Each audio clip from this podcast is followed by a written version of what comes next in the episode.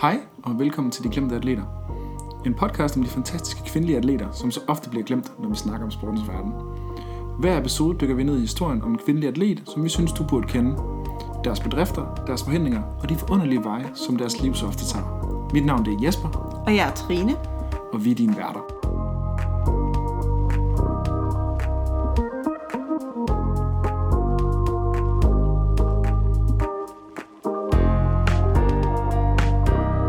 Blevet tid til, øh, og vi skal høre lidt nyheder her i De Glemte Atleter. Jeg har taget en nyhed med til jer, som er fra min øh, favoritsport. Den sport, jeg følger mest religiøst, kan man sige. Øhm, Amerikansk fodbold. amerikansk fodbold. Og det er sådan, at øhm, i weekenden, der lige er passeret, der er eller der har vi fundet de deltagere, der skal deltage i dette års Super Bowl. Mm-hmm. Og øh, det var en spændende omgang. Du Eller ikke, vil jeg. altså, det var, man kan godt sige, det var vel... Ja, det var, nogle, det var nogle ikke så tætte kampe, men jeg synes alligevel, at det var underholdende at se. Ja, ja. Øhm, hvad kan man sige? Øhm, Kansas City Chiefs, de slog Buffalo Bills. De når i finalen for anden gang på to år. Ja. Øh, Pat Mahomes, der er deres quarterback, er 25 år gammel. Øh, tidligere league MVP. Øh, Et vid, ungt vidunder. han kan alt, hvad man overhovedet skulle forestille sig med en amerikansk fodbold. I forhold til kast med den og løbe med den og alle så videre ting. Øh, han er fremragende og viser igen, hvor god han er. Ja, de slår Buffalo Bills, kommer i finalen som øh, repræsentant for AFC, som er den ene konference. Den anden konference hedder NFC, og de sender Tampa Bay Buccaneers videre, som øh, slår Green Bay Packers. Green Bay, eller Tampa Bay Buccaneers har 43-årige Tom Brady som deres quarterback. Som jo efterhånden er meget velkendt øh, ved situationen i Super Bowl. Han har nu vundet 10 Ej, han har været i. ja, han, har, han har vundet 10 conference Nå, championships. på den måde, så er det nok. Så det vil sige, at han har været i 10, 10 Super Bowls. Det vil sige, at øh, han har spillet 21 sæsoner i NFL. Han har været i Super Bowl 10 gange. Hvis man fjerner hans rookie-sæson, hvor han spillede en kamp, og det år, hvor han, hvor han rev sit ACL over i første runde, hvor han kun spillede en kamp, så i, i sæsoner, hvor han har spillet sæsonerne til enden, som er 19 sæsoner, så har han altså været 53% deromkring af dem i Super Bowl. Det, øh, han er et, et good bet. Det er helt vildt. Han, øh, han er simpelthen et unikum, når det kommer til amerikansk fodbold. Ingen over eller ingen ved siden af.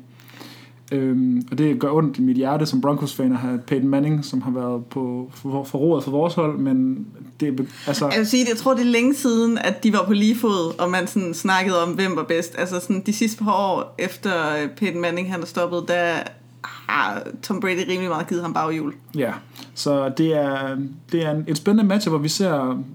Nu må vi se, om øh, det er nu, at batonen skal gives videre i forhold til et generationsskift i NFL. Ja, altså man siger, det eneste, der er interessant den her gang, det er, at Super Bowl er jo ikke noget nyt for Tom Brady, men det er jo eller noget nyt, men det er i hvert fald længe siden, at Tampa Bay Buccaneers har været der. Det er jo det, og det er jo det, og det er jo det, der er hele historien, det er, at Tom Brady ikke er for det hold, som han har spillet for i de 20 sæsoner, han ellers har været i NFL.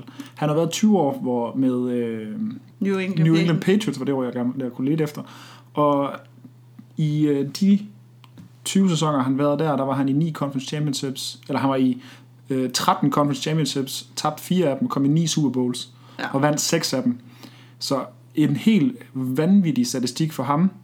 Men, øh, Og det var også lidt interessant diskussionen, da vi gik ind i den her sæson, det var, hvem havde mest brug for hinanden? Havde altså Tom Brady mest brug for Patriots, eller havde Patriots mest brug for Tom, øh, Tom Brady?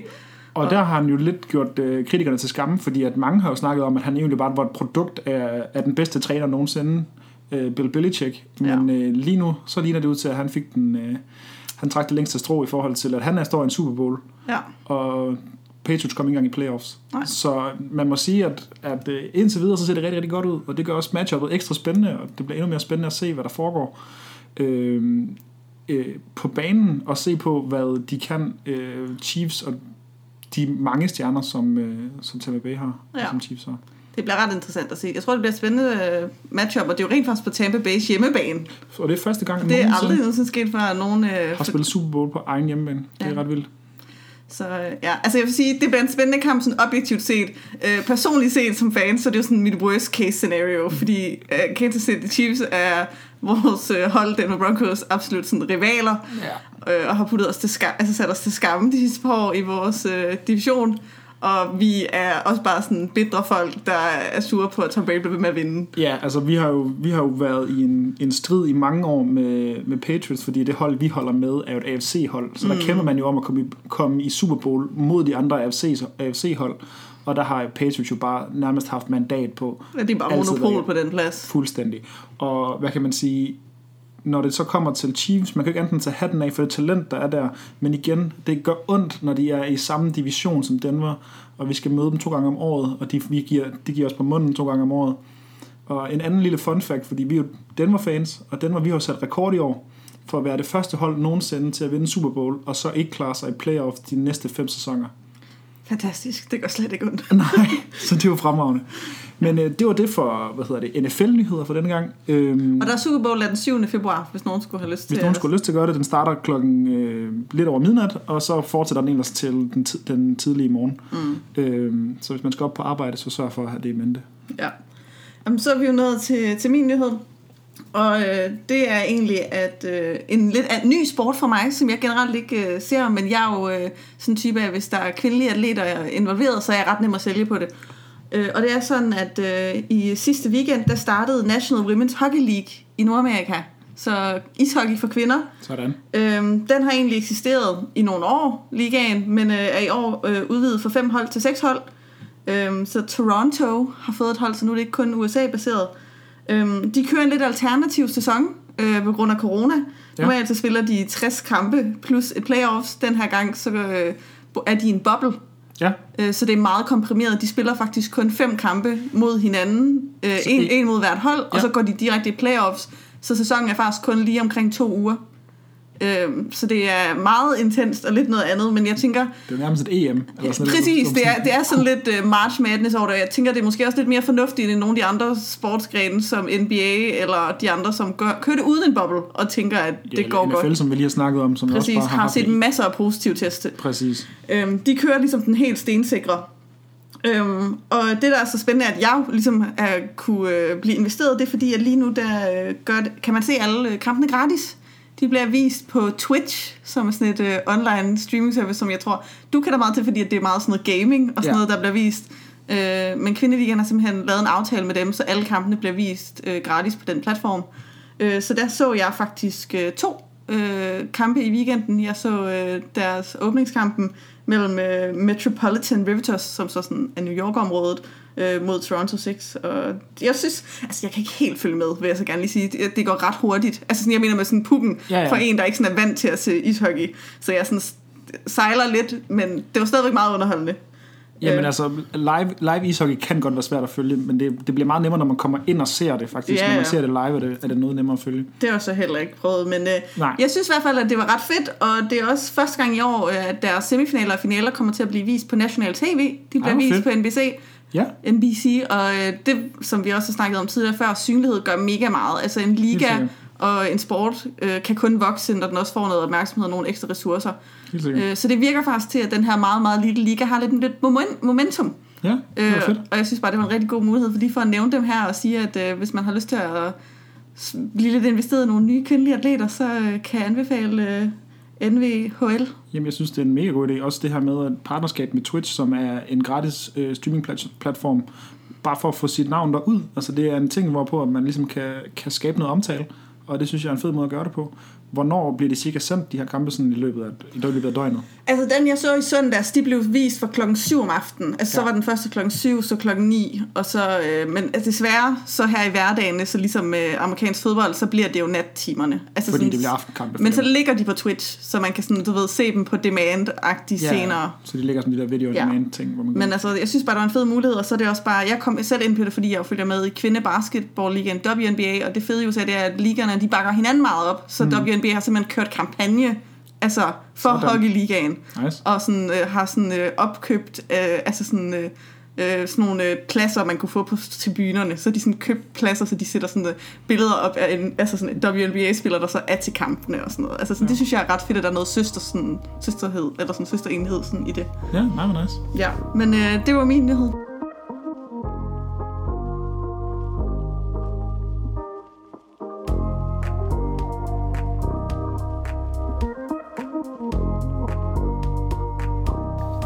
Vi nået øh, til dagens historie. Og øh, i dag der skal vi snakke om en, øh, en, en øh, helt speciel kvinde. Hun hedder Lella Lombardi. Okay. Det, Altså, altså, det lyder ikke som, at du nogensinde har hørt om hende. Nej, altså efternavnet siger mig noget i amerikansk fodboldsammenhæng. Ja, det, det kan sige, at det er et italiensk efternavn. Det er Ja. en italiensk kvinde. Ja, det vidste jeg godt. Jeg vil sige, jeg kender ikke så meget, og vi skal, den sport, vi skal vores ud i, det er motorsport. Uh, Ja, vi skal ud og køre race. For det er sådan, der i øh, Formel 1 har været cirka 800 kører igennem tiderne, siden at det første løb blev kørt i 1950. ja. Og heriblandt har der været fem kvinder, som har sat i en Formel 1-bil. Der er dog kun to, som har præsteret at kvalificere sig til at kunne starte i et Grand Prix. Og kun én kvinde har nogensinde scoret point i et Formel 1-løb. Og det er hende, vi skal høre om i dag. Okay. Det er Lella Lombardi. Og øh, så går vi tilbage i tiden.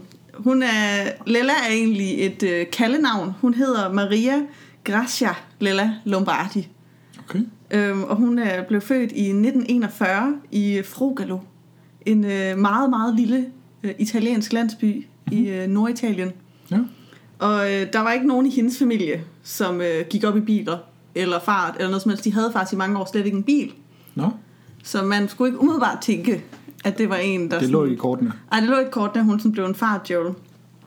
Og så er der lidt, hvad skal man sige, modsigende historie om, hvordan hun egentlig blev bit af den her, altså sådan af, motorbug. af motorsporten, ja. Fordi uh, der er et interview med hende, hvor hun selv siger, at hun har været fascineret af motorsporten, siden hun var helt lille. Ja. Og at hun selv husker, at hun som fire eller femårig, altså sådan, lavede, altså lavede biler ud af forskellige ting, og sådan, du ved, sagde, "Rrn, rrn", og kørte race og sådan noget. Ja. Så for, og, hun siger, og der siger hun også selv, at hun allerede som 8-årig havde besluttet sig for, at hun ville være professionel racerkører, Okay. men at hun ikke havde sagt det til nogen. Okay. Det er sådan den ene historie. Altså, så tænker man, at det har været ret lille. Mm-hmm. Men øh, der er også en anden ret berømt historie, som så kommer øh, senere i hendes teenageår, som jeg tænker, det er jo også muligt, at begge ting var sandt. Øh, Ja. Men det handlede simpelthen om, at øh, Lella hun spillede håndbold øh, i sin fritid, Ja. da hun var teenager. Øhm, og i en meget intens øh, kamp, hvor hun spillede streg, der brækkede hun simpelthen næsen. Altså fik en albu lige i hovedet og brækkede næsen. Ja. Øhm, og så skulle hun på hospitalet. Ja. Og så øh, hendes holdkammerat havde en øh, lille Fiat, hun skubbede hende ud i, og så kørte de mod hospitalet, og en tur, som skulle have taget 30 minutter, tog 10 minutter. øhm, og historien siger simpelthen, at Lella hun glemte helt sin, øh, altså sine skavanker, fordi hun var så opslugt af altså sådan den her racertur. Altså sådan, hun var bare sådan, sådan wow, det gik hurtigt. af den her veninde, der bare sådan, øh, var ind og ud mellem biler, og sådan, øh, Og driftede rundt i, ko- i hjørner. og Præcis, for at få hende på hospitalet.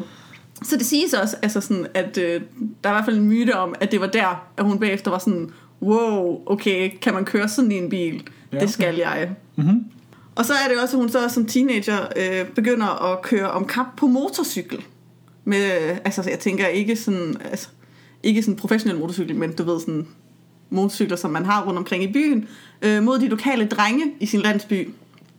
Okay. Og, hun, og Lella, hun var ret god. Altså sådan, hun sagde, at øh, ikke nok, altså sådan, drengene, de var øh, ofte sådan lidt øh, farvet og lidt chokeret over, når hun så kørte stærkere end dem og slog dem. Men der var også ret meget, øh, altså sådan, øh, det skabte forarvelse i byen. Fordi også deres mødre var sådan, hvorfor kører den her pige ræs? altså sådan, hvad laver hun? Øh, og det endte med, at øh, landsbypræsten, han simpelthen en aften kom og bankede på deres dør. Ja. Og var sådan, øh, jeg skal lige snakke med dig, og så satte hende ned, og så holdt sådan en lang tale om, øh, hvordan piger burde opføre sig, og hvad en pige skal gøre, og at det ikke var, øh, hvad skal man sige, øh, ordentlig opførsel, sådan Nej, at køre okay. race på motorcykler. Nej. Og Lella, hun forklarer selv, at hun bare sagde ja, og smilede og nikkede og talte ham efter munden, men egentlig så sad hun og havde følelsen af, men hvorfor kunne hun ikke bare få lov til at gøre, som hun ville? Ja, ja. Hvorfor skal der være regler for mig, når der ikke er regler for drengene? Præcis.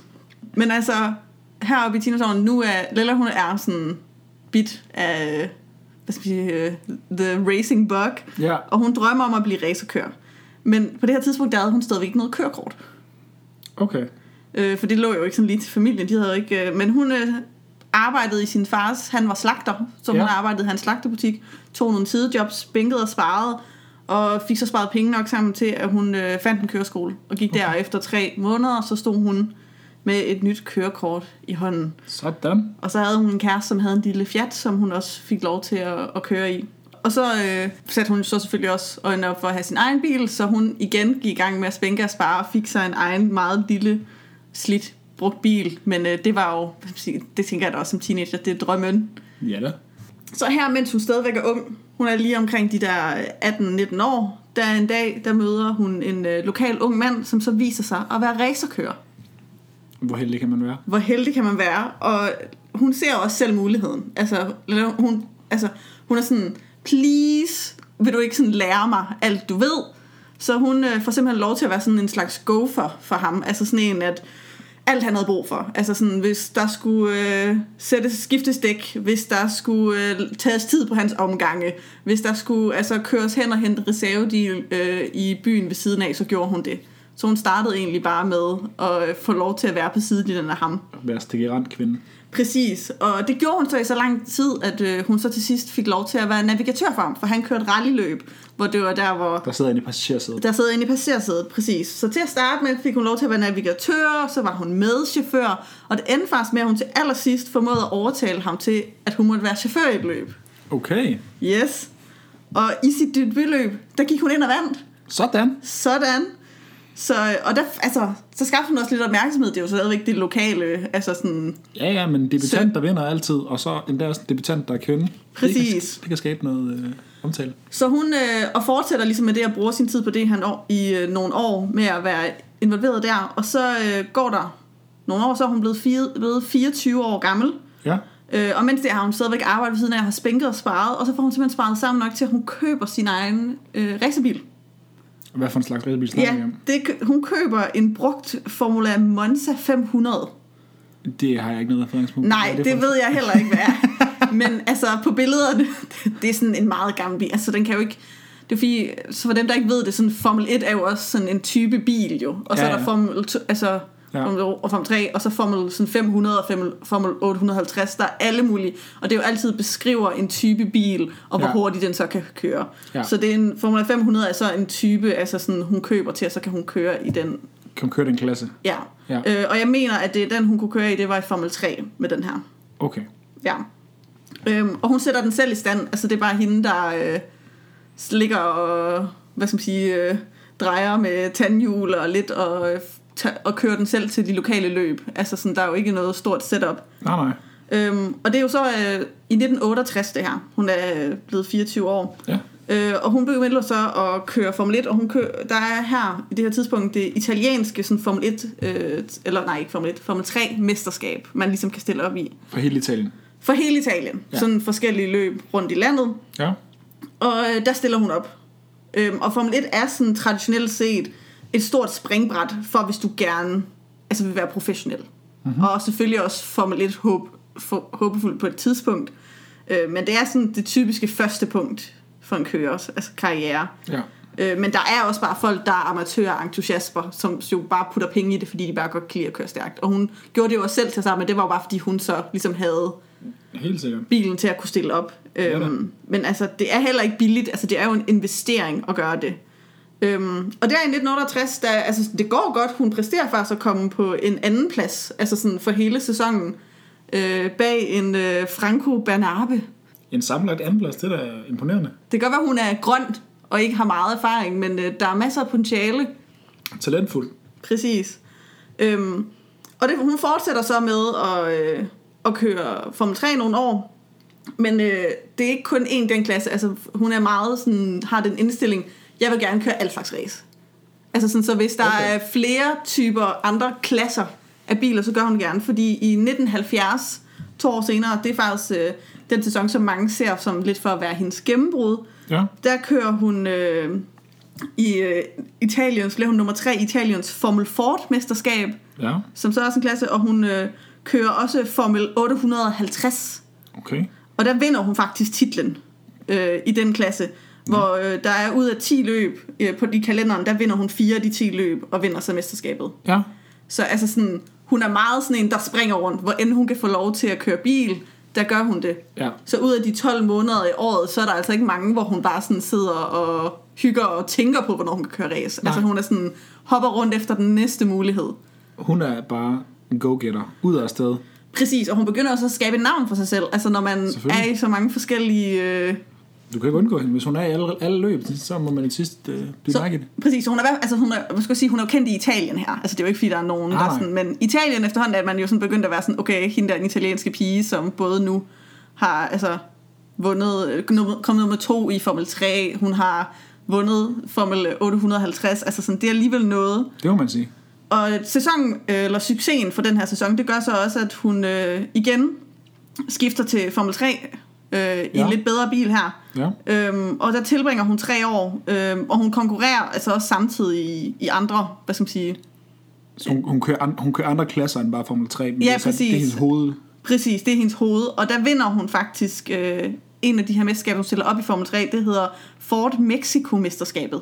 Okay. I 1973, der er seks løb på, øh, hvad skal man sige, øh, sæsonen, og Ja. der vinder hun tre ud af de seks løb. Altså Mexico. Altså for det til, er, er det i Mexico? Nej, jeg tror, det er en sponsor. Okay. Altså, forstår du, hvad jeg mener?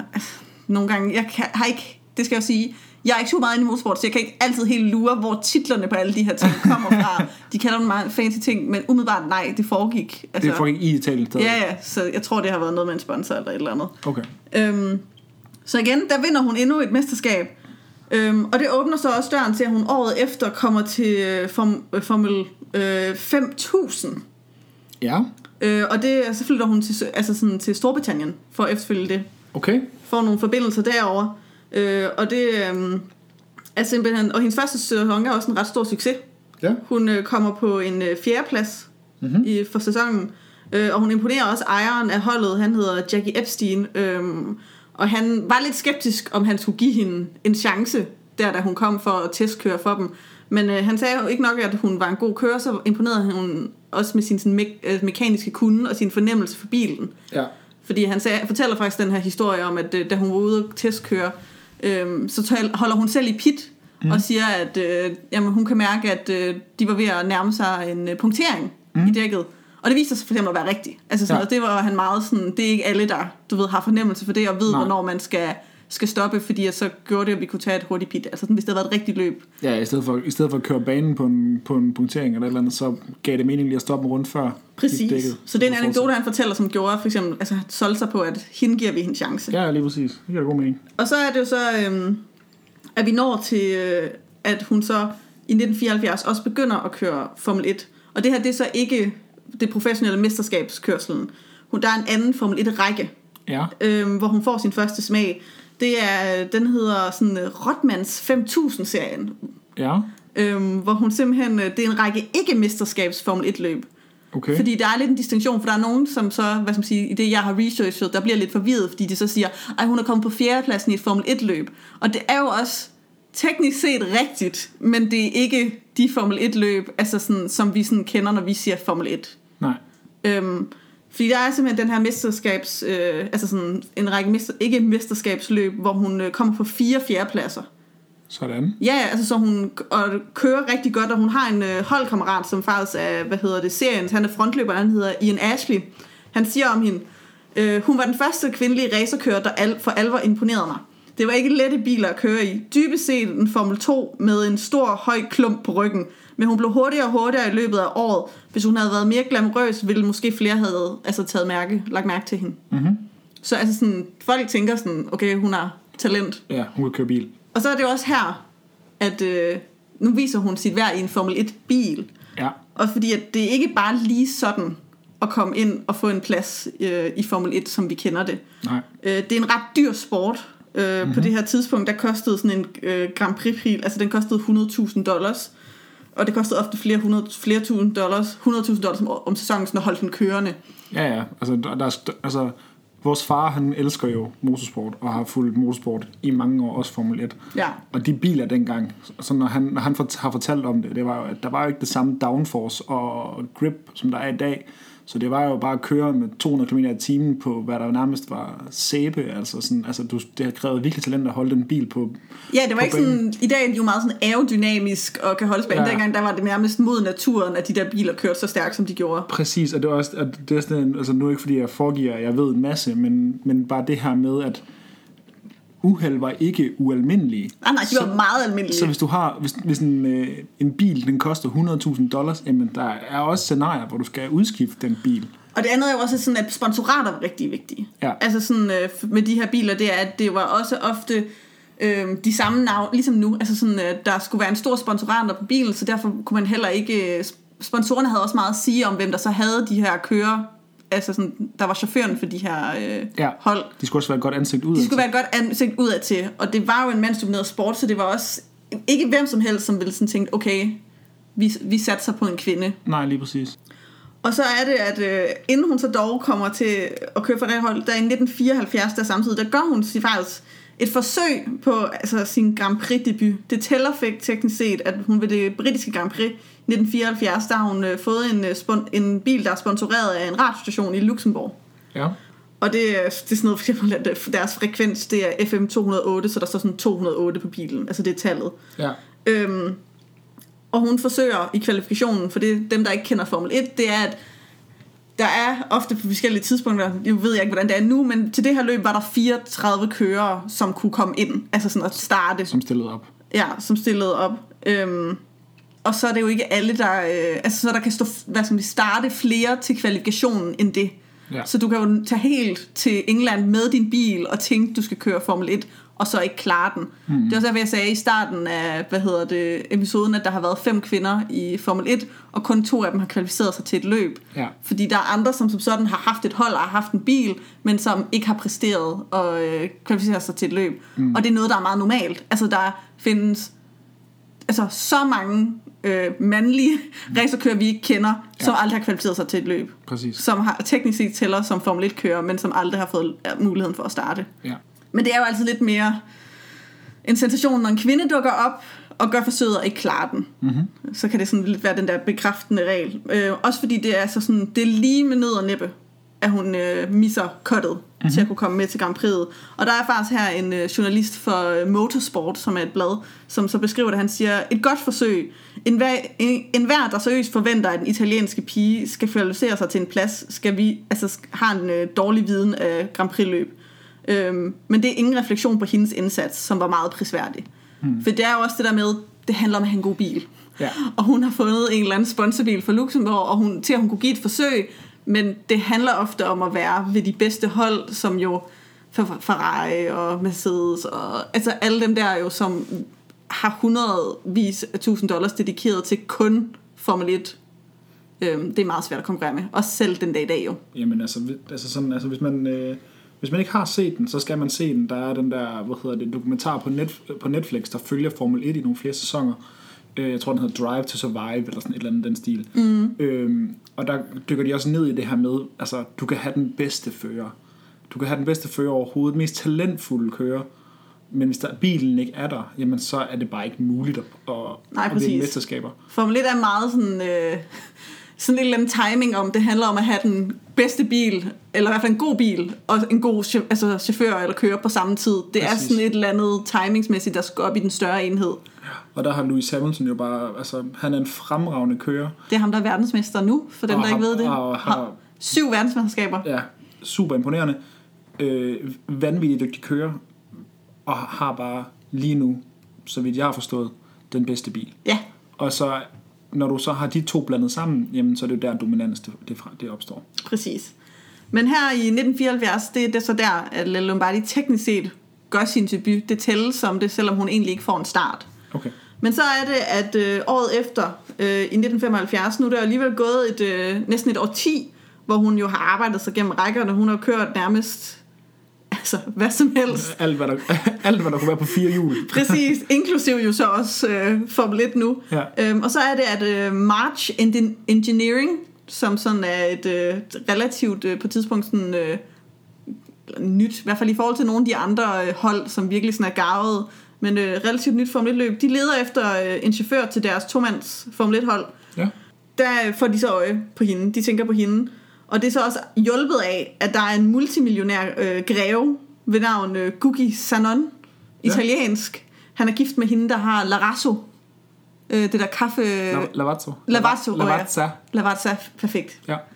Men Tror- det der kaffemærke, Ja. ja. øh, som så ser, udser hende og tror på hende, og siger Ja. ja. så, at jeg betaler for hendes sæde. Altså Mhm. mm-hmm. sådan, øh, og det siges, at han betalte 200 dollars for den sæson, for at hun kunne få lov til. 1000. 200, ja, 200.000 dollars, for at Ja. hun kunne få lov til at, øh, hvad hedder det, tage det. Ja. Så har vi øh, ejeren her, Robin Hurt, eller medejeren af holdet øh, fra March. Han har, fortæller her øh, selv, hvorfor det også gik lidt op og ned. Han sagde, at vi havde været katastrofale i hensyn til sponsorering, siden vi brød ud i 1970. Øh, de havde meget, han sagde, at vi havde for travlt med at bygge racerbiler til produktion, så vi var helt vildt glade for at have Lilla. Det var, og så siger han, det var dog ikke et reklamestunt. Faktisk fik vi 0 PR ud af det. Hun var ikke rigtig en øh, sådan PR-type. BBC News kom på et tidspunkt til hendes første test på, ved os på Goodwood, og hun ville øh, altså, gerne vide, hvorfor. Hun var egentlig ikke type, der havde lyst til at stille op til interviews. Mm. Øhm, at hun var kvinde var ikke relevant øh, for Lilla. Altså det var ikke noget, hun havde lyst til at snakke om. Hun var først og fremmest en racerkører. Hun var meget professionel, og vi nød at arbejde sammen med hende. Dejlig, ingen problemer. Hun talte okay engelsk på tidspunktet, plus jeg havde samarbejdet med så mange italienske chauffører, at jeg næsten kunne tale sproget. Altså sådan, ja. han får til at lyde som om, at det var rimelig altså sådan, gnidningsfrit, og det gav, var et godt match for dem begge. Ja, ja, lige præcis. Og også sindssygt nice at høre, altså at høre det der med, at jamen, når, man, når man har en situation, hvor at kvinder ikke er gængs i sporten, at, den, de, at det vil ligesom sige, at når man er på holdet, at det så ikke bliver gjort, gjort en stor ting ud af det, man siger, "Jamen, prøv at høre, det er en racerkører frem for alt. Ja. Altså det, det der med, at, at man er kvinde, det behøver ikke at blive gjort til en, en stor del, fordi vi skal stadig ud og vinde racerløb. Det er det, der tæller i hendes hoved. Og det synes jeg er, er fedt, fordi at, altså, så længe at, øh, at hun bare vil ud og køre race, så er det jo det, der skal være prioriteten. Præcis. Men altså man skulle sige, det har også øh, altså sådan strejfet dem. Altså sådan tanken, fordi. Ja, der er her øh, Max øh, Mosley, som så at, var teamchef øh, på tidspunktet. Der er et citat her, øh, hvor han også siger det med, at sætte en kvinde i et Grand Prix, eller Grand Prix cockpit, det betyder også, at man knuser en masse traditioner. Øh, og han sagde også selvfølgelig, øh, fortsatte min kone med at fortælle mig, at den eneste grund til, at jeg var tødet, var på grund af Lillas køn, Ja. og ikke en tvivl om hendes dygtighed. Og han siger, at i sidste ende antager jeg så også, at hun havde ret. Men Ja. han, altså, han Ja, ja. overkom det jo så Ja, det er det. at øh, det er jo altid den første, tror jeg, at når man gør sådan nogle ting, er det jo også, øh, det lyder mærkeligt at sige et sats, for det burde det jo ikke være på samme måde. Hun har jo bevist, at hun kan køre race, mm. men de skal jo på en eller anden måde lige komme ud over det der. Præcis. Øhm, Der er altid en norm, der lige skal brydes, og det, bliver man, og det kan godt være, at det er svært, selvom det føles naturligt, når man står og ser tilbage på det og tænker, prøv at høre her, hun har jo vist, at hun kan. Så kast jer nu bare ud i det. Det kan jo ikke være værre. nej, og hvis du spørger hende, så sådan som hun beskriver det, så siger hun meget klassisk, det vi også selv lige har snakket om. Hun siger, Formel 2, Formel 3, Formel 5000, jeg kører i dem alle. Jeg vinder meget i Italien. Jeg er seks gange kvindemester. Så da March kommer og bad mig at prøvekøre for dem, så tænker jeg for mig selv, hvorfor ikke? Ja, lige præcis. Altså, Altså- uimponeret. Hvorfor skulle det ikke være mig? Ja, lige præcis. Hun har da klart gjort sig, gjort sig fortjent til det. Hun kan, man kan jo bare se på, på det, hun har præsteret indtil da. Fyr den af, mand. Det er da for nice. Ja, men det skal også siges, altså sådan, det skaber jo også lidt røre.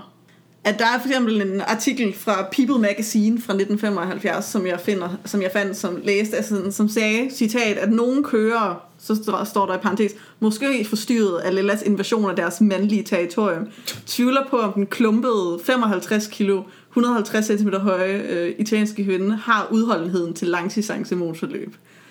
Altså sådan, så der er jo det der med, uden kilde, klassisk uden nogen sådan har sagt, det er mig, der siger det. Ja, ja. Så er der nogen, der har sådan siddet og visket og sagt, vi ved ikke, om hun kan det. Nej, altså det er der jo altid. Der er altid nogen, der ikke kan lide ændringer, og der er altid nogen, som sidder og tænker, at ej, hun kan ikke, hun hører ikke til her, og de der ting, de der nej-siger. Præcis. Og der Hvis så sige, at der kommer hendes hold så, og så tager han i forsvar her. Altså Ja. ja. Marges uh, crewchef, uh, en Roy Wardell, han uh, siger selv, at han har set hende køre udmattende test af firmaets altså sådan, uh, bil, og han er dybt uenig. Han siger, at kaste en bil omkring er blodigt og hårdt arbejde. De fleste mandlige kører vil have pædet og klaget, men hun kørte mere end 500 km fladt ud uden et klynk. Sådan. Ja, så han var, altså sådan, han, han sagde så, at hendes eneste sådan, sårbarhed, eller hendes største sårbarhed, det er, at hun er en rookie. Og hun så derfor også sagde, at har større forsigtighed. Fordi han sagde, Lella er stadig lidt bange for, at hvis hun snurrer ud, så vil alle sige, se en kvindelig chauffør. Altså sådan, Ja, ja. Fordi at på en eller anden måde, når hun fejler, kommer det jo til at blive tilskrevet hendes køn. Det vil altid blive, blive, skrevet, blive skrevet til det, fordi det er der, hun stikker ud. Ja. Alt, Så- alt andet der er hun jo konform i forhold til, at hun er en racerkører, hun har, sin, har lavet sin pedigree, hun har alle de der ting på, på, øh, på CV'et. Det eneste sted, hun stikker ud, det er, at hun er en kvinde. Ja. Så det er selvfølgelig, at når hun så spænder ud, så er det der, det er, det er der, den ligger. Og det er jo bare folk, der ikke kan... Så han sagde også bare, at det handler om, at hendes til, altså selvtillid den skal, skal opbygges. Ja, selvfølgelig. Øhm, men ja, jeg skal så siges, at op til sæsonen her i 1975, hvor hun jo så har signet for March og har fået en af de her to pladser, der bliver hun altså sådan sådan en forventningsafstemning. Hun har jo ikke store chancer for at hverken vinde nogen løb, eller altså sådan score særlig mange point. Fordi øh, March er inde i sådan en omstilling, hvor de er ved at sådan, øh, altså redesign, rebuilde deres bil, og det er sådan meget ja, blandet, hvad, hvad man kan forvente af dem. Så der er generelt lave forventninger til hende. Ja.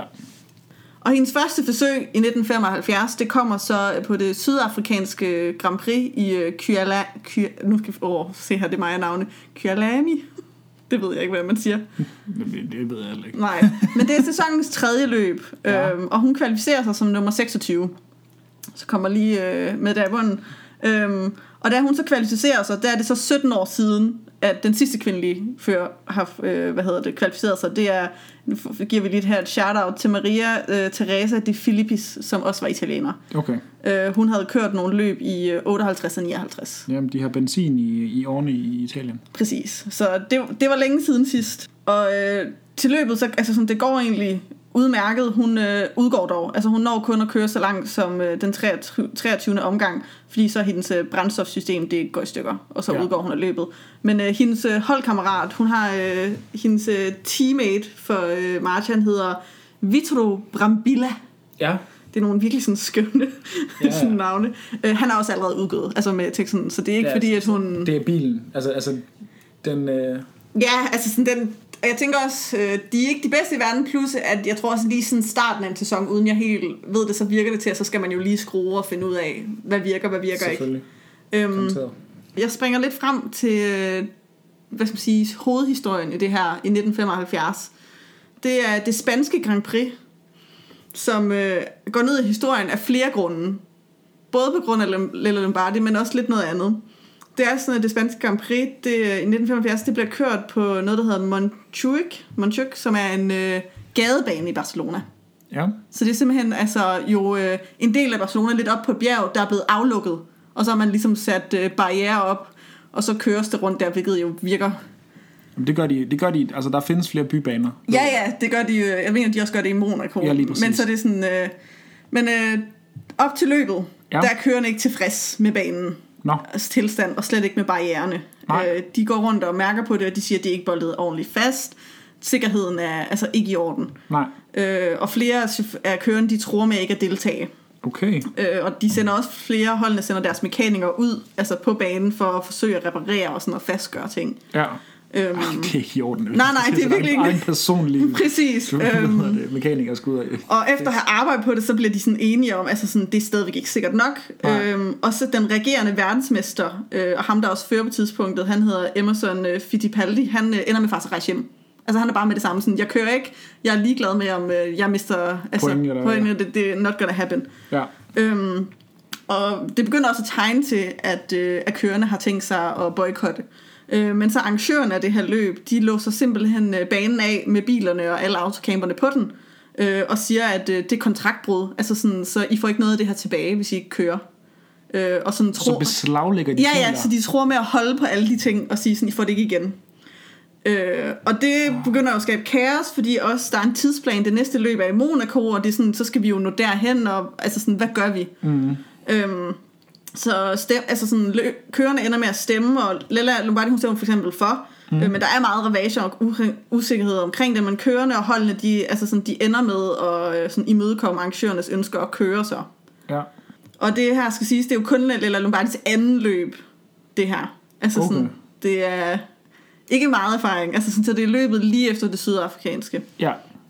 Øhm, og hun starter som nummer 24, Yes. ret langt tilbage. Mm-hmm. Øh, og de går i gang, og øh, det er ret kaotisk øh, fra start. Der øh, folk falder fra øh, som fluer, skal det siges. Øhm, der er folk, der kører generelt galt. Der er også et udløbudslip fra en bil, som gør, at nogle andre kører galt. øhm, så på den 26. omgang Ja. øh, sker der en, øh, en kæmpe uheld, øhm, som så gør, at løbet ikke bliver færdigt. Den 26. omgang, øh, der brækker, der er det Rolf Stemmel, Stemmeløns, som er en øh, kører, han, øh, hans bagvinge på bilen, den brækker af og rammer ind i barrieren, og så ryger tilbage på vejen, og hans bil flyver ind i barrieren, ryger om på den anden side og rammer en masse tilskuere, Nå. som jo så står. Ja. Øhm, og bilen, den, øh, altså han ender med, det ender med at slå fem tilskuere ihjel, og såre en masse tilskuere, og ham, føreren, han overlever dog. Han overlever. Okay. Ja. Øhm, Fem døde. Hold fem døde. Altså sådan, så virkelig voldsomt. Så det der med barriererne var... Øh, Det var en, det var en valid øh, ja, klage. det var, det var no joke. Øhm, og fordi at øh, der jo så har været øh, så meget... Øh, altså sådan... Øh, specielle omstændigheder, øh, så Lella Lombardi hun kommer på 6. pladsen Mm-hmm. til det her løb. Øhm, fordi da det sker på den 26. omgang, der er der kun 8 biler på banen. Øhm, der er simpelthen omkring syv biler, der er udgået. Altså sådan, frafaldsraten er så enorm, at sådan, selv hvis de havde færdiggjort løbet, så begyndte man at sådan tænke, fordi at det er jo kun 26 omgange, der er kørt, så folk er begyndt, altså selv hvis de havde gjort færdigt, så hvis de havde faldet til, altså fra på samme stil, så er der ikke sikkert, at der har været tre til at fylde podiet ud. Nej, nej. Øhm, og man kan jo sige, at folk diskuterer det der med, okay, hvad er omstændighederne årsagen til, at hun klarede sig så godt, men mange vil også sige, at bare det, at hun præsterede at holde bilen På på, på banen. banen, fordi altså, det siges, at den her bane altså, tales også nu i bagklæden som en af de farligste og vildeste sådan, Form 1-baner, der er blevet kørt race på. Ja. Øh, siger, siger jo også bare noget om, hvor mange altså, der udgik af racet, at hun præsterede, altså hun var så også bagud, altså folk var meget spredt ud, hun var sådan noget to omgange bagud, etteren, øh, men bare det, at hun præsterede at holde den på banen, var en stor bedrift. Og der er stadig to efter hende. Præcis. Øhm, så hun ender med at komme... Øh, de stopper løbet lige efter den 26. omgang, så det bliver ikke færdiggjort. Øhm, og så ender med, øh, på det her tidspunkt, der giver man øh, point til top 6. I dag i Formel 1, der er det top 10, men dengang var det kun top 6, der får point. Ja. Så på en 6. plads, der er hun egentlig berettiget til et point. Mm-hmm. Men der er en regel i Formel 1 i, at man skal have færdiggjort, øh, hvad hedder det, over 75 procent af løbet, ellers så halveres pointene. så, Lella, ja, så Lella Lombardi får i stedet for det sædvanlige ene point, et, et halvt point. Ja. Og det skal siges, at den dag i dag er hun øh, stadigvæk den eneste kører, der nogensinde har fået Et halvt point. et halvt point. øhm, ja. Så hun får et halvt point for det her løb. Mm-hmm. Øh, og altså sådan, da løbet er over, så er det jo sådan, hun har jo skrevet historie. Ja. Men det bliver jo glemt Ja, ja. i hele det her virvar. Altså det er jo uheldet, Ja, ja, tragedien, hele skandalen omkring løbet, og at arrangørerne har trumfet det igennem, der ligesom altså, sender rystelser igennem det hele. Så det der med, at en kvinde har skrevet historie og vundet point, det bliver lidt glemt i alt det her virvar. Altså nu siger jeg noget, der måske er en lille smule kontroversielt. At fem mennesker dør, Det, ja, ja, men det, det er også sige. trumfer os lidt. Ja, ja. Jamen, det gør det også, siger også, men, men det er mere bare sådan, altså sådan, også bare senere, når du snakker om, Om det løb. om det løb, ja. så, det, altså sådan, så det i hvert fald, de fleste glemmer det, og så er de sådan, når jeg forresten, der var også hende kvinden jo. Ja, ja. Eller hvis du bare snakker om sæsonen generelt i 1975. Ja. Og hun siger også selv, altså om løbet senere, han siger hun, jeg tror ikke, det gik op for mig, at jeg var den allerførste kvinde til at samle mesterskabspoint. Øh, så siger hun så også, sådan, sådan nogle ting bekymrer mig bare ikke. Jeg er lige så konkurrence, konkurrencemindet som en hver anden mand, altså sådan i mit sind. Ja, lige præcis. Så øh, ja, lidt øh, speciel Det må man da sige. måde. Øhm, og så fortsætter vi så i samme sæson. Ja, altså, hvad, hvad, altså havde det nogle konsekvenser for administrationen for, hvad hedder det? Altså det blev, den bane er aldrig blevet kørt igen. det kan, der må der være eller andet. De, altså, Det, det det er jeg, de sige, den her, jeg vil sige, den her podcast handler jo så om Lella Lombardi, og ikke om de spanske Grand Prix 1975. Så jeg har ikke en større redegørelse for dig for efterspillet for okay, det løb. det skal jeg lige hjem og læse om. jeg Præcis, jeg kan opfordre dig og andre til, at man selv kan researche. Altså sådan, der var store sandaler ud af det, og man kører ikke, altså man kørte ikke længere race der. Nej. Øhm, men jeg kan ikke give dig en lang sådan, politisk efterspil om, hvad der skete. Nej, men det min, jeg min research har jo ligesom øh, fokuseret på noget har, andet. har forsikret, fokuseret på hende. Jamen, det er også fair nok. Det, det kan jeg ikke kræve af dig. Det var mere bare, at jeg, jeg bliver jeg er sådan lidt, jeg kan mærke nu, at jeg er lidt oprevet over, Jeg at de, farvet. at de, hedder det, Du bliver de tvang det igennem. Men øh, Ja. Og så er der så senere samme øh, sæson, det tyske Grand Prix, som øh, blev kørt på Nürburgringen. Ja, som også er en legendarisk og meget, meget farlig Formel 1-bane, det må man sige. hvor hun næsten gør det samme igen. Okay. Øhm, det, den her Nürburgring, øh, det skal også siges, meget berømt, meget farlig bane, som ikke længere bliver kørt på. Det er verdens længste lukkede racerbane. Ja, altså det, I Formel 1, sorry. det er altså, den bliver- stadig kørt, men ikke Formel 1. Nej, sorry, Formel 1. Øhm, fordi at det er også her, øhm, at år, nu spørger jeg lige fra, men 1976, året efter, er det der, hvor der er det berømte styrt med Niki Lauda mm-hmm. øh, på den bane. Mm-hmm. Øh, for nogen, der kender os, hvor han øh, næsten mistede livet og blev meget alvorligt forbrændt og sådan noget. Og derefter i 1976, så kørte man ikke længere Formel 1 på den. Nej. Så hun var en, hvad skal man sige, med i en af de sidste løb på banen.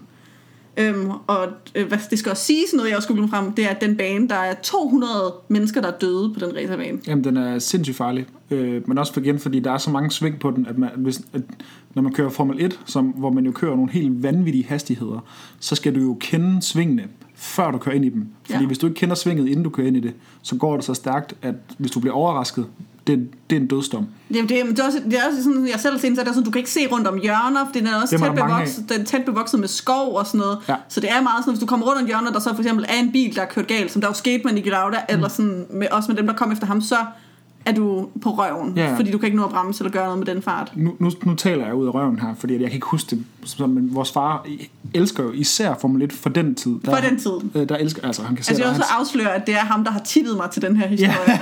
Shout out til vores far, Christian Pedersen. Men han ser det, han, han ser, han, hvad hedder det, ser det stadig i dag, men han elsker også især den periode af Formel 1. Øh, og, og der kan jeg huske, han har fortalt mig om det her med, at der er det her sving i Nürnbergring, hvor du ligesom kommer over en bakke, og så, så snart du kommer over bakken, så drejer den. Mm. Og hvis du, altså det handler om at ramme den med en rigtig hastighed, så du ikke svæver for længe, og du kan ikke se lige præcis, hvor skarpt det er. Så hvis du misser noget der, jamen, så er det jo bare med 200, jeg ved ikke hvad, kilometer i timen, i et sving, du ikke kan se. Du, bare, du skal bare stole på, at Din fornemmelse er rigtig. Jamen, du skal bare stole på, at nu skal jeg dreje. Ja, Og hvis du ikke drejer, så fortsætter du ud af banen. ja, Og hvis du drejer for tidligt eller for sent, lige så. ja. Det er, det er et helt... Det er et altså, jeg har ikke været, nogensinde rigtig været grebet af, af motorsport, men når, der, når, det er, når der, man ligesom begynder at gå ned og taler i detaljer omkring, hvad det kræver af, af menneskelige færdigheder og ting og sager, så er det bare vanvittigt, hvad de mennesker de kan og tør. Og tør, altså, jeg skulle sige, nogle gange også bare tør at have næverne til det. Jeg tror også, det er nogle gange derfor, jeg ikke ser det særlig meget, fordi jeg ikke altid som tilskuer har svært ved at have næverne til det. Ja, ja, fuldstændig. Nå, men øh, vi når til Tysk Grand Prix ved Nürburgringen, og Ja. øh, hun præsterer at komme på syvende pladsen til det her Grand Prix. Sådan. Så lige uden for pointene. Ja. Hun er dog ret langt bag ved den, der er på 6. pladsen, faktisk to og et halvt mi- minut. Men øh, hun kæmper med en punktering under det her løb også. Mm-hmm. Øhm, så, og man kan også selv sige, i dag en top 10 vil øh, jo øh, give point, men øh, og hendes hold siger også selv, altså sådan, at øh, der er sat her med, at Nürburgring, det var hendes bedste løb. Altså sådan, det er den, de husker. Mm-hmm. Øh, det var sådan, de sagde det sådan quietly impressive. Altså sådan, og, og egentlig, at selvom at, at det var meget bedre end hendes øh, præstation i det altså spanske Grand Prix, selvom det er det, som selvfølgelig bliver husket. Ja, ja. Øhm, ja. Og resten af den her sæson altså går op og ned. Det, hun præsterer flere gange, øh, gør, altså udgår hun af løbende, der, når hun så præsterer og gør dem færdige, så er det sådan nogle 12. 14. pladser. Øhm, men, og til det aller sidste løb, øhm, der ender hun faktisk med at, at skifte hold.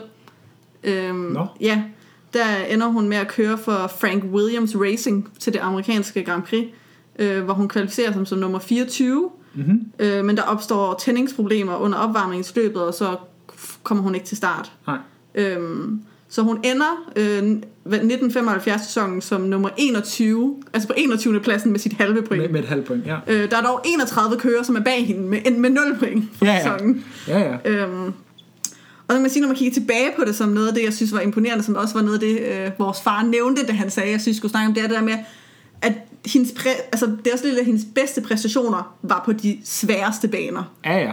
Altså man sige. sådan, altså sådan, der hvor hun faktisk slog til og brillerede, var under virkelig pressede vilkår. Ja, det er der, hvor alle andre... Altså, altså, altså nu skal vi sige...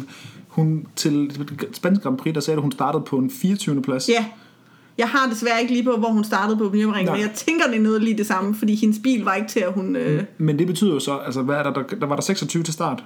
ja, noget, det er der omkring de... Der, der er 26-28 til start eller sådan ja, noget. Så har der været 20 biler, der udgik, og hun formåede at holde sin på, på banen. ja, En bil, som, som allerede, hvad hedder det, hvad det, tre løb for inden eller sådan noget, ikke kunne klare sig 26 omgange, fordi at der skete noget med bremsepumpen. ja.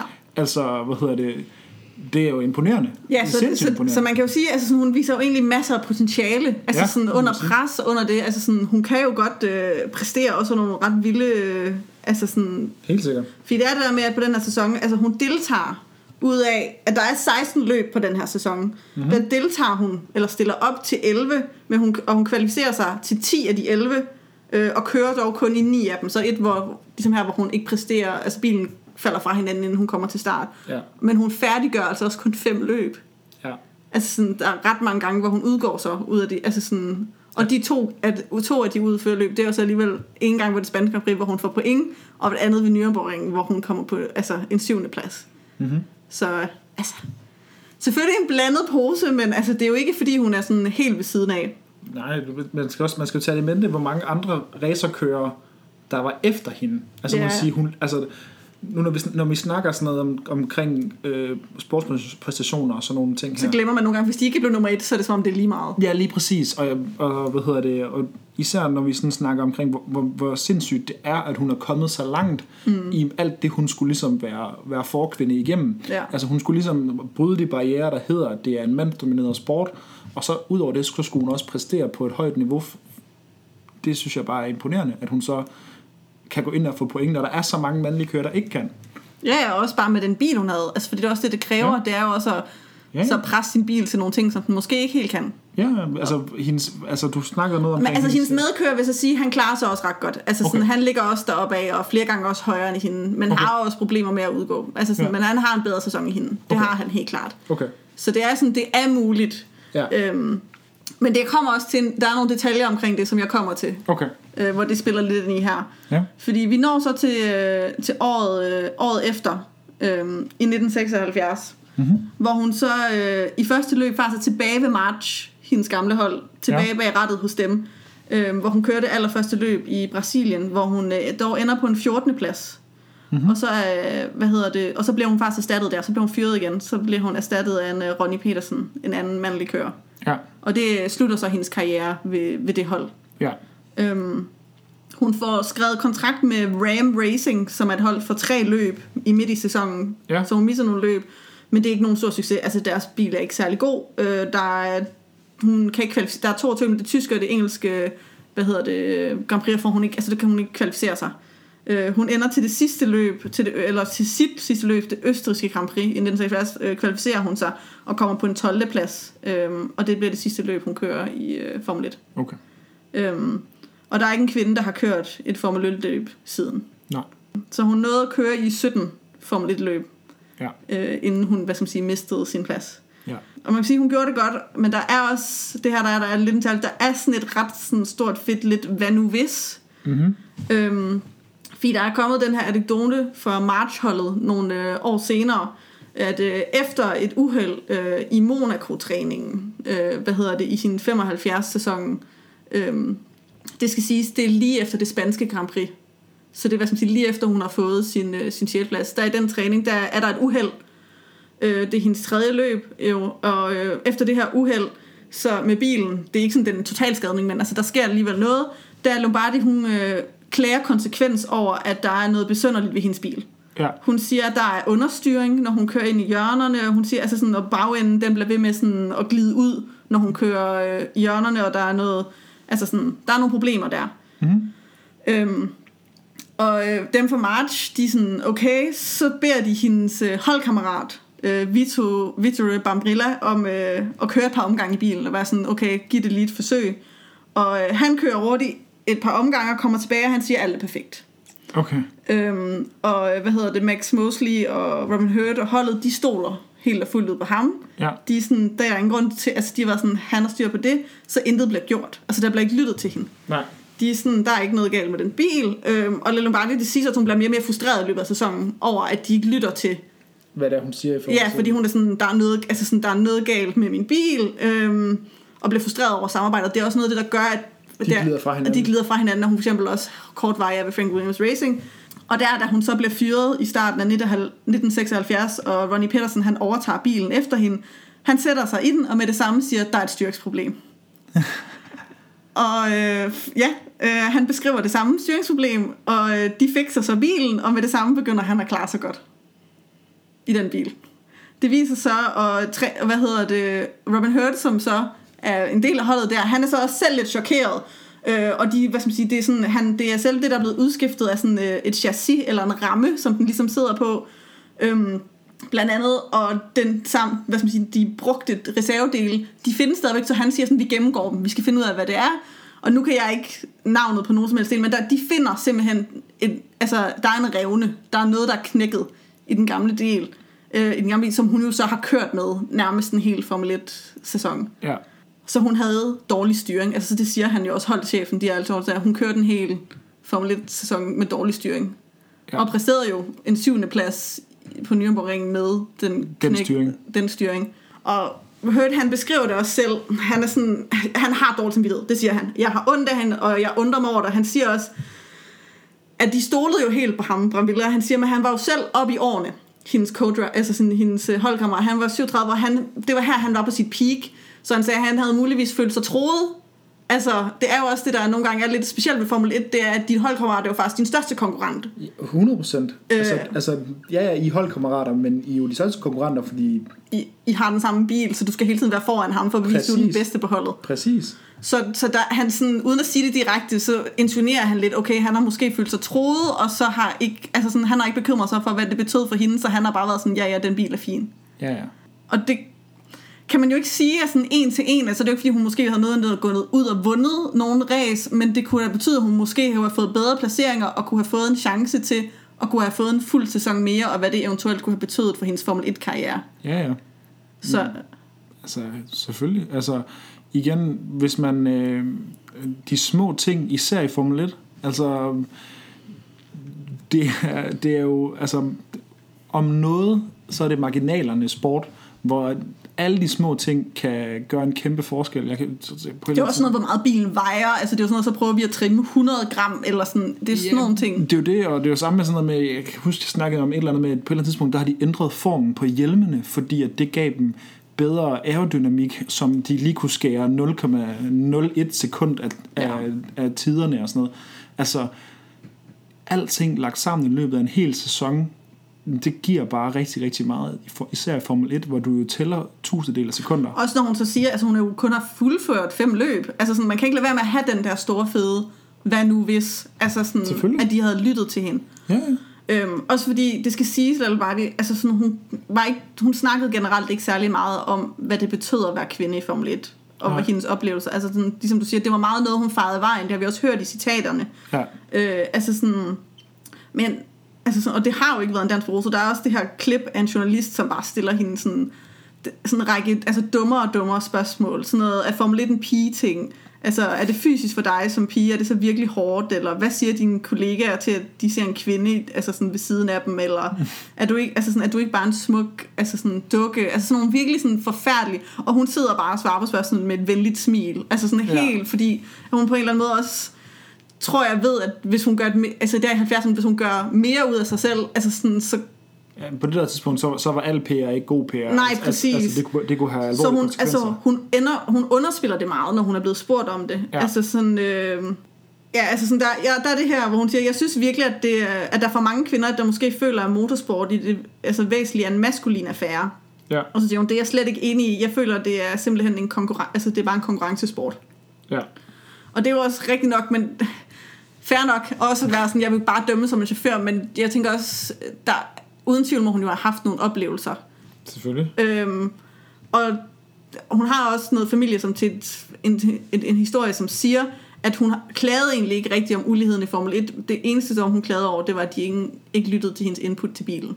Ja, og det forstår man jo også godt, fordi det, det havde jo en kæmpe konsekvens for hende Ja. i forhold til potentiel mulighed for videre øh, avancement i... Øh, Fordi altså sådan, det blev ikke sagt eksplicit, men der er jo sådan et under, det er, at fordi jeg var en kvinde, og de ikke troede på, at jeg kendte bilen, øhm, at de så ikke lyttede til mig, og det havde jo så kæmpe konsekvenser for hendes karriere. selvfølgelig. Øhm, ja, fordi, men ellers så var hun sådan rimelig, altså sådan, snakker ikke om, der var ri- rimelig iskold. Hun har det her citat, jeg ret godt kan lide, hvor hun siger, jeg elsker motorsport, det er alt, hvad jeg vil gøre. Jeg er ikke særlig bevidst om, at der er en forskel mellem mænd og, kv- mænd og kvinder i den slags ting. Det, jeg kan lide af følelsen af, når du krydser det ternede flag først, det er ikke noget, jeg har noget problem om at dele med mine mandlige kollegaer. Mm-hmm. Altså sådan, men der er jo også, tænker jeg, en vis øh, balancegang. for hende at skulle gøre. Altså, når man kan snakke om det, men måske heller ikke sådan sige, øh, hvad der var irriterende. Øh, og den, jeg skal også sige, den her hi- historie omkring øh, den her fejl i bilen er jo også først kommet om, altså sådan ud nu her i nullerne. Ja. Altså sådan mange, mange, mange, mange år senere. Det var ikke noget, noget man vidste dengang, så der har man jo bare været sådan, når jeg hende der kvinden, og ved, hun udgik bare og forsvandt. Det er jo bare noget kontekst, der ligesom er kommet til det senere. Mm-hmm. Hvor man kan have sådan en, hvad nu hvis. Men øhm, efter hun så der i 1976 øh, stoppede med at køre Formel 1, der fortsatte hendes karriere dog med at køre racerløb, fordi altså, hvis der er noget, vi har forstået, så er det, at hun vil køre alt med fire hjul. Ja. Øhm, og hun havde fortsat, altså fortsat sådan stor succes. Øh, hun blev øh, blandt andet i 1976 kørt hun med i øh, 4, øh, 24 timers Le Mans første gang. Okay. Øhm, hvor hendes øh, bedste resultat også var en 9. plads. Mm-hmm. Og hun er præsteret også at have kørt øh, Le Mans fire gange. Mm. Og det er jo noget, som der i Danmark er stort, fordi Tom Christensen har kørt det og vundet det meget. Mm. Øhm, og hun har for eksempel også kørt et NASCAR-løb. Hun har kørt til Daytona. Sådan. Øh, det var en øh, historisk... Øh, I 1977, det var en Firecracker 400, som så er en bestemt serie. Det er sådan noget, så kørte de 400 mil. Jeg tror, det er det tal, jeg mener, I betyder. Ja, det kan godt passe, ja. Jeg elsker, jeg kigger på dig, for jeg sådan tænker, du har været i USA, det burde du vide. ja. Jeg har faktisk været inde og se... Øh, Har du det? Ja, Indy 500 var inde og se som... Okay. Nå, hun har kørt til Daytona, og det her Daytona-løb var unikt, også fordi det var, havde et line-up, hvor der var tre øh, kvindelige kører. Jamen, altså... Der var Janet Guthrie og Christine Beckers, og det var første gang siden 1949, at tre kvinder deltog i samme begivenhed. Ja, Og første gang, at så mange kvinder øh, kørte sammen på sådan en super speedway-bane. ja. Altså, altså, altså Der er flere kvinder i... i NASCAR. Altså, altså der, der, Ja. der, for, for nylig har der også været en kvinde, jeg kunne ikke lige huske, hvad hun Der, hedder. der er, hvad hedder Danica Patrick, som, Danica Patrick var hende, jeg tænkte, som er en af vores far. Øh, ja, som kørte i nogle år også sådan, havde relativ succes. Ja, Ja, ja så det, det, det er også sådan ok almindeligt. Øhm, og der kørte hun, øh, og hvad skal man sige, hun havde dog øh, sådan nogle transmissions, eller hvad hedder det, problemer med bilen, og var ikke stand til at gøre det færdigt. Altså sådan, men hun fik alligevel en 31. plads, hvilket så også gjorde, at hun var den højeste kvindelige, altså sådan finisher. Øhm, mm-hmm. Ja, så det, det er også lidt sjovt, fordi øh, det er jo en anden type bil, end hun er vant til at køre. De Mhm. der NASCAR-biler, så hun blev spurgt på pressekonferencen, øh, hvordan hun ville klare så stor en bil, og så sagde hun, jeg behøver ikke bære den, jeg skal bare køre den. Det var jo egentlig sådan meget true. Ja, ja. Øhm, men ellers så, øh, hendes øh, største succes efter Formel 1, det var i 1979, hvor hun øh, kørte, øh, hvad hedder det, europæiske sådan, sportsvognskredsløb, eller sådan, så, Ja. der kørte hun øh, sammen med, havde en- en medchauffør, der hedder Giorgio Francia, øh, og de kørte sig til to sejre øh, i øh, Pasuga og Ballelunga i Italien. Jeg udtaler det rigtig virkelig forkert sikkert, men det er begge to 6 timers løb. Jamen, vi, har, vi har allerede tidligere undskyld for, at vores italienske navne i Ja. Susanne Augustensens afsnittet, at de kommer til at blive talt forkert. Præcis. Det, vi, ja, vi, jeg tænker faktisk, at vores far, ikke, og sådan, hvis han sidder og lytter til det afsnit, han ved jo, hvordan alt det her skal udtales. Han nævner, ved sikkert, at vi har udtalt alle kørende og alle stedernes navne forkert. Beklager, tilgiv os. ja. Øhm, men altså, de, og de dominerede os. Altså sådan, øh, Lombardi, hun sætter den hurtigste omgang i Pagusa-løbet. Ja. Øh, og Duen slutter også fire omgange foran deres nærmeste konkurrenter i øh, Ballelunga, øh, Lungsha, sikkert løbet. Øh, så altså sådan, der, hun har stadigvæk relativ succes. Ja. Og der er også tusind andre løberklasser, jeg kunne nævne, altså de der år, fordi som jeg siger, så kører hun mange ting. Jeg har ikke tænkt mig at redegøre for det hele. Øh, men hun ender dog med at trække sig tilbage fra motorsporten i 1988, da hun øh, døjer med noget sygdom, øh, da hun er 45 år gammel. Og, og Det er også en lang karriere. Ja, og, og siger egentlig ikke så meget om det der, og så, og så dør hun faktisk øh, Nå. desværre i 1992 øh, af, af brystkræft, viser det så at være. Okay. Så det er også derfor, at noget af det her, øh, for eksempel hendes perspektiv på fejlen i bilen, øh, har vi ikke, fordi hun er her ikke til at blive spurgt om det. Nej. Øhm, så ja, så hun har desværre været... Øh, Hendes I told you so kom, Præcis, kom den, aldrig den kom fra. aldrig, desværre. Øhm, så øh, hun havde en lang og god øh, motorsportskarriere, og virkede til kun at stoppe på grund af, af sin sygdom, desværre. Mm-hmm. Øh, så hun døde den 3. marts 1992, og ja. Øh, og hun nåede kort lige inden for sin død og grundlagde sit eget racerteam, Lombardi Autosport, som hun kæmpede lidt med, men på grund af sin sygdom kunne så heller ikke holde Nej. det i live. Nej. Øhm, men det er jo det, historien om, øh, om der Lombardi. En meget alsidig racerkører, må man sige. Det må man sige. Der, der var ikke det, hun ikke gerne ville prøve. Øh, og man kan også lade være med sådan og, altså, man kan ikke lade være med at tænke lidt over, hvad der var sket, hvis hun havde haft noget mere opbakning. Men det er jo, den, det, er jo det, det Taylor Solar's Time, som vi bliver ved med at vende tilbage til, når vi, når vi sidder her. Det er jo, at hvis der ikke, hvis, altså, de lytter ikke til de kvindelige atleter, men øh, sådan, som vi jo næsten altid er med tilbage til. Jeg er der jo ikke villig til at satse på dem. Nej, men der er næsten Og altid en, hvad sagde jeg? Ja. Ja. På et eller andet tidspunkt, den siger, altså, selvfølgelig var der noget galt med den bil, når hun sagde det. Altså, hun har jo haft lige så meget erfaring som alle de mandlige kører, der har siddet i alle de andre biler i alle de andre løb. Ja. Så hvorfor skulle de ikke stole på den kører, der har kørt den bil en hel sæson? ja. Det giver, Enig. det giver ikke nogen mening. Nej, det giver ikke mening, og det er super frustrerende. Altså sådan, det, øh, man, man kan da se blive helt oprevet over, at hvorfor, hvorfor lytter det ikke til den kører, der bedst kunne vide, hvad der er galt med den bil? ja, ja, i stedet for at hendes øh, holdkammerat, der så kom og kørte et par omgange i den, og sagde, at den var perfekt. Og som er hendes største konkurrent. Ja. Han har intet at vinde ved at give hende ret i, at der er noget galt med den bil. Ja, det er det. Mega frustrerende. Mm. Øhm, men også, altså, kunne du til hende også bare fordi, at en ting er, at hun kørte alligevel altså over en sæson i Formel 1, og hun gjorde det også midt i 70'erne, som jo, i hvert fald hvis du spørger vores far, er sådan Formel 1'ens storhedstid. Ja, lige præcis. Altså, der var nogle af de vildeste løb, de vildeste kører, altså sådan, Ja, lige præcis. Og det var der, hvor bilerne, altså der var nærmest ingen, altså...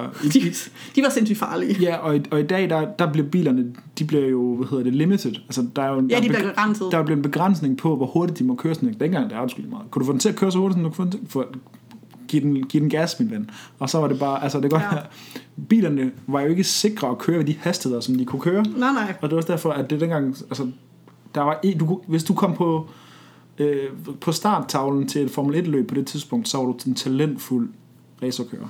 Ja, Det er, ja. min, det er, hvad min, min fader har fortalt mig. Ja. og, og han er den autoritet, som jeg stoler på i forhold til, til, motorsport. til motorsport. Ja, um, øh, men det er jo simpelthen det, altså hun, øh, hun er desværre blevet lidt glemt, altså jeg vil sige, jeg kendte hende far så overhovedet ikke, det var kun vores far, der nævnte hende, øh, og øh, der er dog en øh, byste af hende i hendes fødeby i Frugalo, Ja. øh, men ellers øh, er der ikke super meget øh, at finde, altså sådan, der er selvfølgelig nogle artikler online og sådan noget, der er dog en øh, ny dokumentarfilm, der er lige kommet i 2020, der hedder Beyond Driven, Ja, som sådan åbenbart delvis skulle fortælle noget af hendes historie, men samtidig også en masse interviews med andre kvindelige racerkører i sporten. Den findes ikke i Danmark. Jeg har forsøgt at se, om jeg kunne se den. Det kan jeg ikke, men forhåbentlig inden for et år eller to eller et eller andet, er det muligt at se den. Ja. Øh, så, men det er da fedt, hvis hun får lidt en renaissance. det ville da være super fedt. At, øh, at der var nogen, der snakkede om hende og huskede hende. Det er da en fremragende historie.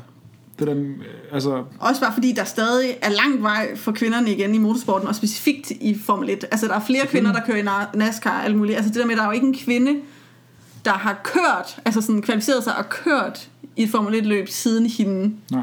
Og kvinder har lige så meget benzin i blodet, som mænd har. Altså, du kan lige, altså, vi kan alle sammen blive, blive bitte af at køre stærkt, og de har lige så gode forudsætninger for at skulle køre, Præcis. køre stærkt, som mænd har. Og meget tiden, så handler det om, som meget det andet, den tromme, vi har slået på i de andre afsnit, så handler det også om at satse på udviklingen af kvindelige kører. For det gør der jo ikke. Altså sådan, der er færre kvinder, der melder sig til go-kart-løb, eller... Så det jo handler også om at have et helt udviklingsprogram og investere i kvindelige, altså sådan, øh, fra barns ben af, og så handler det også bare, når de kommer længere op, for det er også det, der så siger med problemet, det er, at de bliver ikke scoutet til talentprogrammer for øh, Mercedes eller alle mulige andre, altså sådan, de får ikke de der udviklingspladser. Præcis. Og så bagefter så sidder man og så siger, om der er ikke nogen kvindelig talent, der kan gøre sig fortjent til en Formel 1, altså sådan du ved, sæde. Fordi det er, der er høj konkurrence om, fordi det er, jeg tror, det i dag er det 24 pladser, der er. Ja. Og det er ikke ofte, der bliver frie pladser, men de har jo ikke en chance, hvis du ikke rent faktisk også seriøst altså satser på udviklingen af kvindelige talenter og kvind. Selvfølgelig. Så- Så... Sådan, er, sådan er det med, med alting her i verden, at altså, der er ikke noget, der kommer uden arbejde for det, og jeg er sikker på, at de kvindelige talenter, der er, de arbejder hårdt, så handler det også bare om, at Der bliver investeret i der dem. bliver investeret i, Og det er også det de meget, det man har, altså når jeg har researchet har sagt, fordi det, noget af det, jeg siger, det er også så pisse det er, at uh, Formel 1 virker også nogle gange bare til at have sagt, om der er ikke nok kvinder, eller det er bare svært, fordi her for eksempel er der et citat fra uh, Bernie Ecclestone, som er en tidligere administrerende direktør i uh, Formula One Group, som så er dem, der sådan ejer Formel 1-løbet, mm-hmm. og han er også stadig ansat og er sådan specialrådgiver for dem, og han sagde i 2016, sagde han, at han ikke troede på, at der igen ville komme til at være en kvinde i Formel 1. Han siger, og hans citatet var, hvis der var nogen, der er i stand til det, så ville de alligevel ikke blive taget så alvorligt, og, så ville de, og de ville aldrig få en bil, der var i stand til at konkurrere. Og det er sådan fair nok at sådan pinpointe problemer, fordi det er også rigtigt nok, at det var problemer, der var for Lelle Lombardi, at hun ikke havde en god nok bil, eller hun ikke blev taget seriøst. Men man kan ikke bare sådan sige, sådan vil det altid være, og så har vi ikke tænkt os at gøre noget ved det. Nej, fordi så, så opgiver du jo på forhånd. Så, så er det jo sådan, det er status quo, og det er ok. Det er, det er altså, og, og, vi skal altid strive, øh, ligesom gå efter øh, udvikling og gå efter at bedre os selv. Og at halvdelen af de potentielle kører i verden, de bliver fraskrevet på grund af deres køn, det, mm, så, så, har vi, så har vi ikke bedst mulighed for bedst konkurrence, fordi der er en masse glimrende kører, der så lige pludselig ikke kan få chancen for at køre i Formel 1. Præcis, og det er... Ja, jeg, jeg adede mig i hvert fald over det der med, at han så godt være, at han tænker, at, øh, at han måske har gennemskuet problemet, men det der med bare at tage det som det er og sige, at det, det er et faktum. Og fordi det er sådan irriterende ind, som om han skyder skylden på andre. Du ved det der med, at de vil blive, alligevel ikke blive taget seriøst af holdene. Og så er jeg bare sådan, men du er administrerende direktør for dem, der styrer holdene. Så hvis du lavede nogle regler eller nogle krav, altså du kunne jo strukturelt godt ændre det og sige, vi vil gerne have, at I satser på udviklingen af kvindelige talenter. Det er sådan noget, man siger, så lader som om man ikke har noget magt til rent faktisk at ændre problemet. Ja. Virkelig fjollet. Øhm, så der er selvfølgelig langt vej igen for kvinderne i Formel 1. Jeg vil dog slutte af med at sige, at øh, vores mor sendte mig en nyhed faktisk lige op til det her afsnit. Hun ved ikke engang, at afsnittet var om det her, så det var meget passende. Ja, Men i sidste uge, der skrev Ferrari for første gang kontrakt med en kvindelig, fø, øh, kvindelig kører til form, deres Formel 1-holdets øh, akademi. Nå, De har et akademi, så det var en øh, 16-årig Maja Vok Vyk, som er ho- Hollands go-kart-kører. ja. Øh, hun havde simpelthen været til sådan en fem dage lang øh, talenttræningslejr øh, på deres faciliteter og blev udråbt som vinder. Øh, så hun har fået et talent, og de har præsteret med det der, øh, hvad hedder det, sådan ka- akademi, og få fem talenter helt frem til Formel 1. Nå. Og det er jo sådan noget, der skal til. Altså, Det så kan det. godt være, Det at det, fremragende. hvem ved, om det bliver Maja, som er den næste kvinde, der sidder i en Formel 1-bil. Men hvis du ikke gør det, altså det er da trist, at vi er i 2020, nej 2021, ja. og det er første gang, de har haft en kvinde på deres talent. Altså sådan, Ja, det er et skridt i den rigtige retning, så lad os tage flere af dem. Ja. Altså, fordi at det er jo bare, altså det er som du selv siger, det er det, der skal til. Ja. Altså, altså hvis, hvis man ikke begynder at tage kvinder ind på sin talenthold, hvor, hvor skal de kvindelige talenter så gå hen? Præcis, og så er det sådan noget med dårlige undskyldninger med, om der er ikke nok piger, der er interesseret i racerløb, du ved. Men så er bare sådan, men så udvikle de racerløb, altså sådan de racetalenter, der er et, og så, så udbrede interessen. Altså sådan, det er jo med ligesom hvilke andre sporte, altså sådan, så prøv at gøre- sørge dem for, for det er også fordi, at pigerne, de ikke tror, det er for dem. Ja. Altså de ser også Formel 1 og tænker, der er ingen, der ligner mig. Så drømmer jeg jo ikke om at blive Formel 1-kører. Så det skal jo ligesom også få dem til at tro, at det kan blive en ting, så kommer udviklingen jo også fra bunden af. Selvfølgelig. Så, ej, så kan vi sidde her og blive helt vrede og prædike. øh, men øh, det var historien om Lella Lombardi.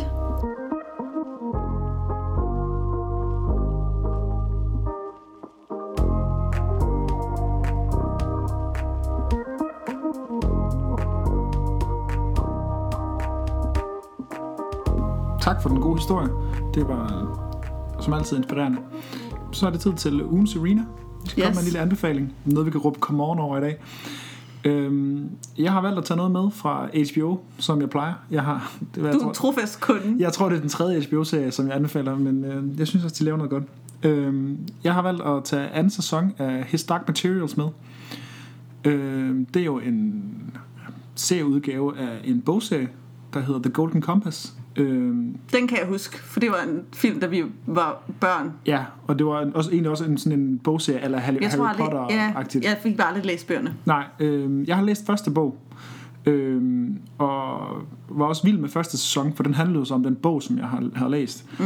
Og jeg har også set filmen fra 2007, der er forfærdelig, med Nicole Kidman og Daniel Craig og ting og sager. Den, den blev heller aldrig forlænget til at lave videre. Det er jo meningen, at det skal være en serie. Ja, Øh, men øh, den... Øh, det er sæson 2 nu. det er sæson 2 nu, og jeg har aldrig set videre, end fordi at bogen, jeg læste kun bog 1, og jeg har jo kun set bog 1 i filmversion, og så har jeg så set første sæson af den her, så jeg har jo fået først, den første del af historien flere gange, Ja. og den var jo lige så god, som den plejer at være.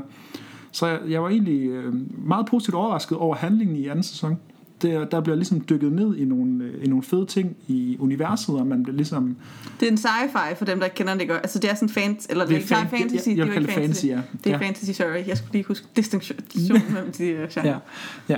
Så, så nej, ja, det, det er en fantasy, hvor der findes hekse og ting og sager. Der, det er jo sådan, at de lever i et, et øh, alternativt univers, hvor at øh, alle mennesker, de har ligesom deres sjæl delt op i to, hvor en del af deres sjæl ligesom personificeres i et dyr, der ligesom følges det med som en partner. Ja, det kan jeg godt huske. Ja, og det er jo sådan, at, øh, at man så i løbet af første sæson finder ud af, at der er Nu skal du børn- ikke afsløre for meget. Nej, det er rigtigt. for, dem, for dem, der gerne vil se der det. gerne vil se det, det er rigtigt. Men det er sådan, at man finder, det finder man ud af i første afsnit, at der er nogle børn, der ligesom bliver kidnappet. Ah, Og det er ligesom der, vi ligesom begynder at følge en pige, der hedder Lyra, som så ligesom prøver at finde sin gode ven, som er blevet kidnappet. okay. Og øhm, så udfolder det sig ligesom derfra, og det er en flot fortælling, Ja. og en, ja, bliver dykket ned i alt muligt Er det sådan noget 10 afsnit for en sæson, eller hvad? Jeg tror, det er 8 på sæson 1, og jeg tror, at sæson 2 er kun 7. Okay, men der, er, er den fornyet? Der kommer mere, eller hvad? Øh, ja, det er jeg faktisk ikke sikker på, men det tror jeg. Nå, er den afsluttet den sådan sæson 2? Nej, nej, nej, nej. Altså, altså den er, jeg har bare ikke fået noget at vide omkring, om den er fornyet, men den er, slutter åbent, som om, at den Okay, som fortsætter. om der kommer mere. Okay, Ja, så interessant. øh, den anbefaler jeg. Det var en øh, spændende omgang. Ja, Jamen, og min ugen Serena, det er øh, også noget, man kan se. Øh, vi er generelt øh, glade for popkultur her, var. øh, det er en film, jeg lige har set øh, i sidste uge. Den hedder One Night in Miami. Ja, Og den er på Prime Video, altså Amazon, Amazons streaming service. ja, Øhm, og det er en film, som øh, handler, eller sådan, hvad som det er en fiktionalisering af virkelige hændelser. Den foregår øh, den 25. Øh, februar i 1965, efter at Muhammad- Ali har øh, hvad skal man sige, kæmpet en øh, kamp, bokset en bokskamp. Og så øh, efter det, så hænger han ud med tre andre meget berømte mænd. Han hænger ud sammen med Jim Brown, øh, NFL-spilleren, mm-hmm. øh, Malcolm X, aktivisten, Ja. øh, og Sam Cooke, sangeren. Ja. Og det er rigtigt, altså sådan, det ved man, at de var til stede og hang ud sammen den aften.